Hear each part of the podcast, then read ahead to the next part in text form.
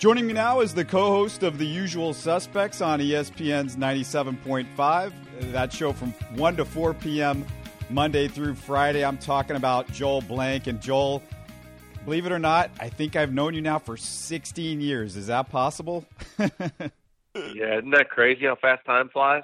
Oh, my goodness. Going back to the days uh, right after Dream left town, and I think we met right right in that little pocket between Dream and and Yao, and I guess the worst the worst year in the Rockets' history over the last thirty five or so. Yeah, the UPN twenty days, right? Yeah, UPN twenty days. Uh, RIP to, to to those days with the Rockets. Hey, I've got a really tough question for you right out of the, the box. What's been your favorite part of the Rockets season so far? Is it uh, James Harden or Vernon Maxwell on Twitter? I love VMAX on Twitter. I, I love anything Vernon Maxwell does, and we've been friends for a long, long time. And and I've been when I was with the Rockets quietly behind the scenes, myself, Sarah Joseph, and community. We always had a great relationship with Vernon, and we had hoped that fences could be mended and that Vernon could get back in the fold. And just seeing him have so much fun and so much pride being back representing the Rockets and you know his Twitter account is fantastic. It's a great follow simply because he's funny. He's not afraid to take shots at other teams and and other players. But you can tell how fiercely loyal he is to the Rockets. Uh, and then just to see him courtside and just really get behind this team uh, I've just really appreciated the fact that he's back and he he really you can tell is enjoying he's enjoying himself. Yeah, the great thing about Vernon Maxwell on Twitter is it's Vernon Maxwell. You know, you, you don't see the difference between the Vernon Maxwell that we knew and the Vernon Maxwell on Twitter, and, and he makes it a lot of fun. Let me ask you about James. And in March, he's shooting 50% from the field, 37% from three. Is this the best you've seen him play as a Rocket? Oh, without question. And I think more so than anything else, you know, look at his stats last year. He had the stats. He just didn't have the respect of everybody else in the league, and that's why he didn't make one of the first three all all NBA teams. And the stats backed up that he should have.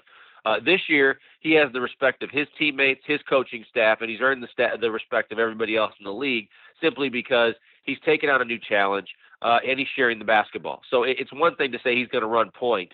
It's another thing to be unselfish enough to trust your teammates over and over again, even if they're not making shots. Because in the past, he's always been a great passer. He has some of the best eyes uh, and court vision in the NBA. But if he was making passes to the corners, to the open threes, but it was Pat Beverley and Trevor Ariza, and they were missing contested threes, he may not go back there again. This year with Ryan Anderson, the addition of Lou Williams, uh, with of course Eric Gordon, and the fact that when Beverley and Ariza get it now, they're wide open looks. They're not contested. He now is going throughout, uh, you know, his, his the, in throughout the game. Uh, he goes through, uh, you know, looking at every different option he has, and he never stops passing the basketball. That's why he leads the league in assists. That's why his totals across the board are what they are, and that's why I think it's the best season of his career. Uh, I said before the season I thought he was going to have an MVP campaign, but I thought it was because of all the criticism he faced last year, because of the fact that he felt scorned by the fact that he didn't make one of the first the, the, the three All NBA teams, and on top of that, he was taking heat from Shaq and Charles every week on TNT. Now it remains to be seen if he can maintain that level next year when the heat is off his back. Uh, there's no pressure from anybody's questioning, you know, his abilities and what he can and can't do in this league. Uh, that's what we saw two years ago when he fell into the Kardashian curse, gained a lot of weight, sprained an ankle uh, going into the season, and really never got back uh, to his normal self. So next year's going to be another story. I think for this year, it's definitely his best season, and, and, it's simply because of the fact that he trusts his teammates. The big story in the NBA has been guys sitting out games and the minutes, and I'm sure you guys have talked plenty about this. And James yeah. hates to sit, and – D'Antoni, you know, likes to play guys, but I, I, guess my concern is, you know, rest is is pretty much a given. It helps guys. It helps guys to get some rest, and the the Rockets are loaded with players that have had a long injury history. We see Ryan Anderson dealing with what he's dealing with right now. Has missed a game, and and and uh, with James has got a little bit of a wrist issue. But you have all these guys like Eric Gordon and Patrick Beverley uh, and, and Nene that have had th- these types of issues. And of course, Nene, they've really controlled his minutes. W- what do you think that they're going to do here these last few games? Will they sit these guys out? Are they going to lower the minutes? Will they take that precaution? I think there's a couple of things. One, I'd be more concerned with Ryan Anderson than I am James Harden. Ryan Anderson seems to get those little nagging injuries that one game turns into three, turns into you start scratching your head, wondering when he's going to come back, and then you start wondering about his durability, which has always been a question with him. He's a guy you have to have come playoff time. So I would definitely think they're gonna they're gonna border on the cautious side with him, and they're gonna make sure that you know he's 100%.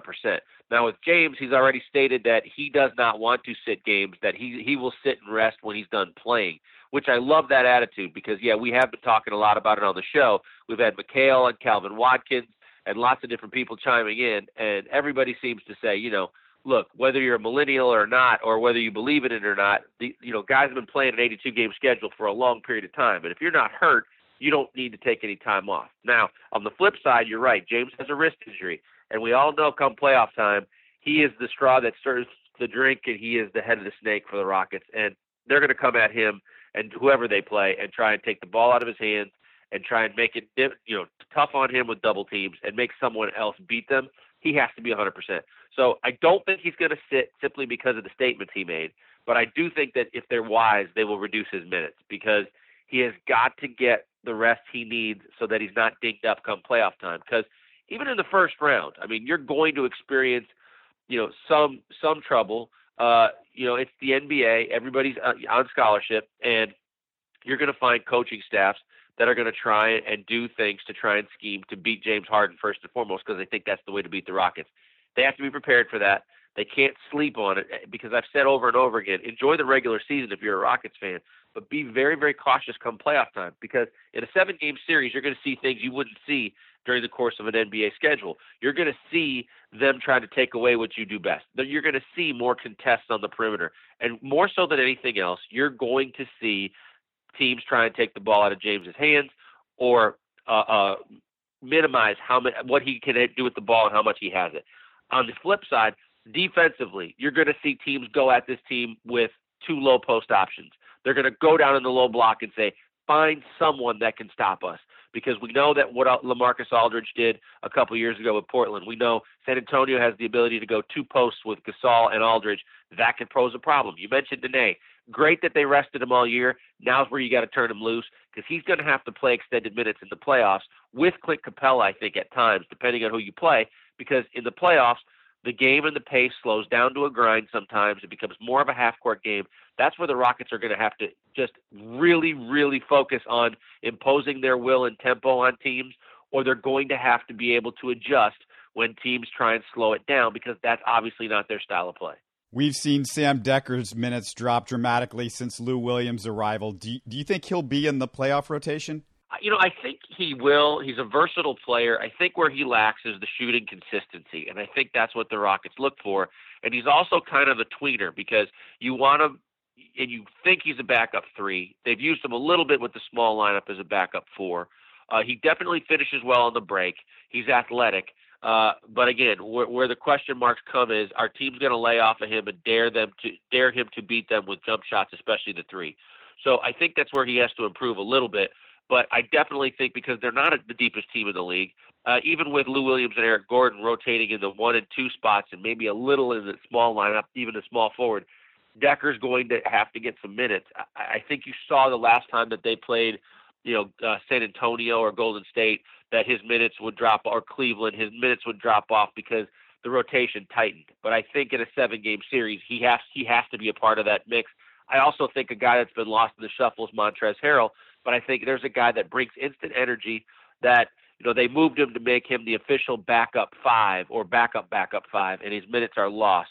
But I think that now is the time to play him to see if you can actually use him in spot duty in the playoffs or if you realize there's just too many deficiencies still on the uh, you know free throws offensive end, understanding the system, where you can't play him. But this is the time now. You're locked into the three seed for all intents and purposes to check these things out to make sure you know Dekker feels comfortable so that when he gets an open shot, he takes it and can't worry about it.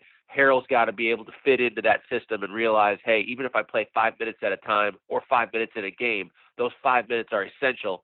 I have to do something with them and and now you can get you know it's kind of like a free preseason at the end of the season to try and get some run in for these guys just to know what you have and to, and to lock up your your rotation.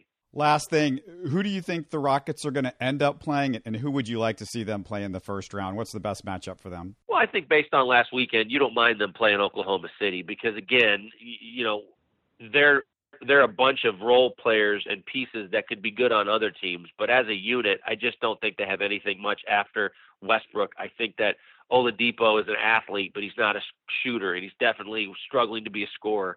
Um, their bigs are very effective when they're coupled with two superstars like they had a year ago. A lot different story when Kevin Durant's no longer in the picture. And I don't think, other than Westbrook, I think just like I said about other teams with James Harden, I think the Rockets and, and Bzdelik will come up with a plan to basically make life difficult for Westbrook and dare everybody else on that team uh, to beat them. You want a Roberson shooting threes. You want a guy like Oladipo shooting corner jumpers like he got a, a lot of in the game in Houston here last weekend. Uh, so you're going to see a, a matchup like that be very favorable for the Rockets. Teams I've said all along that the Rockets don't want to see. I don't think they want to see Memphis simply because it's going to be such a grinded out physical game. That's not, you know, to their strength. And if Memphis can dictate tempo, they can be a problem. They don't want to see the Utah Jazz. Utah is deep. They're versatile. They have veterans. They do a lot of things right. Uh, and that's a team that can play both ways, but can give the Rockets fit.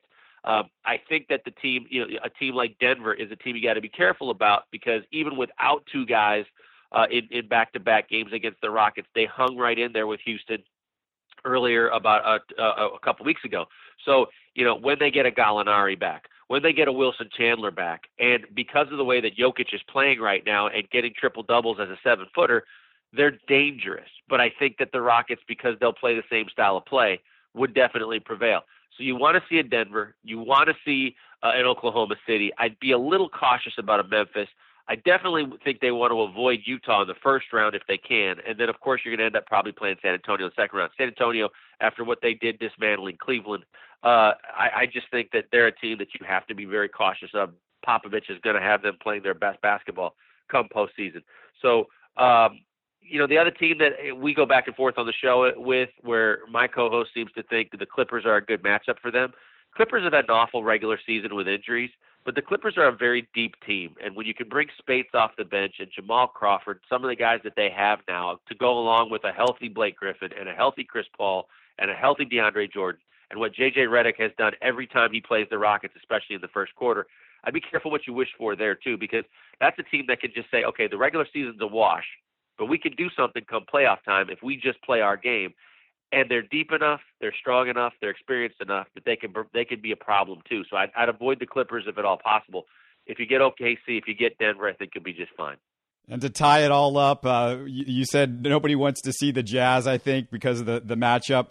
But Vernon Maxwell on Twitter and the Utah Jazz for yeah. for five or five or seven games would be uh, pretty pretty fun. Uh, Joel, remind people again where they can hear you yeah, Monday through Friday, 1 to 4 p.m., uh, ESPN 97.5 FM. Uh, and uh, if you can't get us on, on the dial for some reason, the, the app uh, is great. You can take us anywhere across the country and or on the website at ESPN975.com and listen live. But uh, it's been a lot of fun doing the show, and we've got a really good following, so we'd love to have people uh, check us out during the week. Say hello to my boy Nick Sherrar over there, and thanks so much for joining us, man. You got it, Robert. Take care. For more interviews, subscribe to Houston Sports Talk on iTunes, or if you're an Android user, download our free Houston Sports Talk app in the Google Play Store. We're also available on Stitcher or the TuneIn app, and our website is houstonsportstalk.net.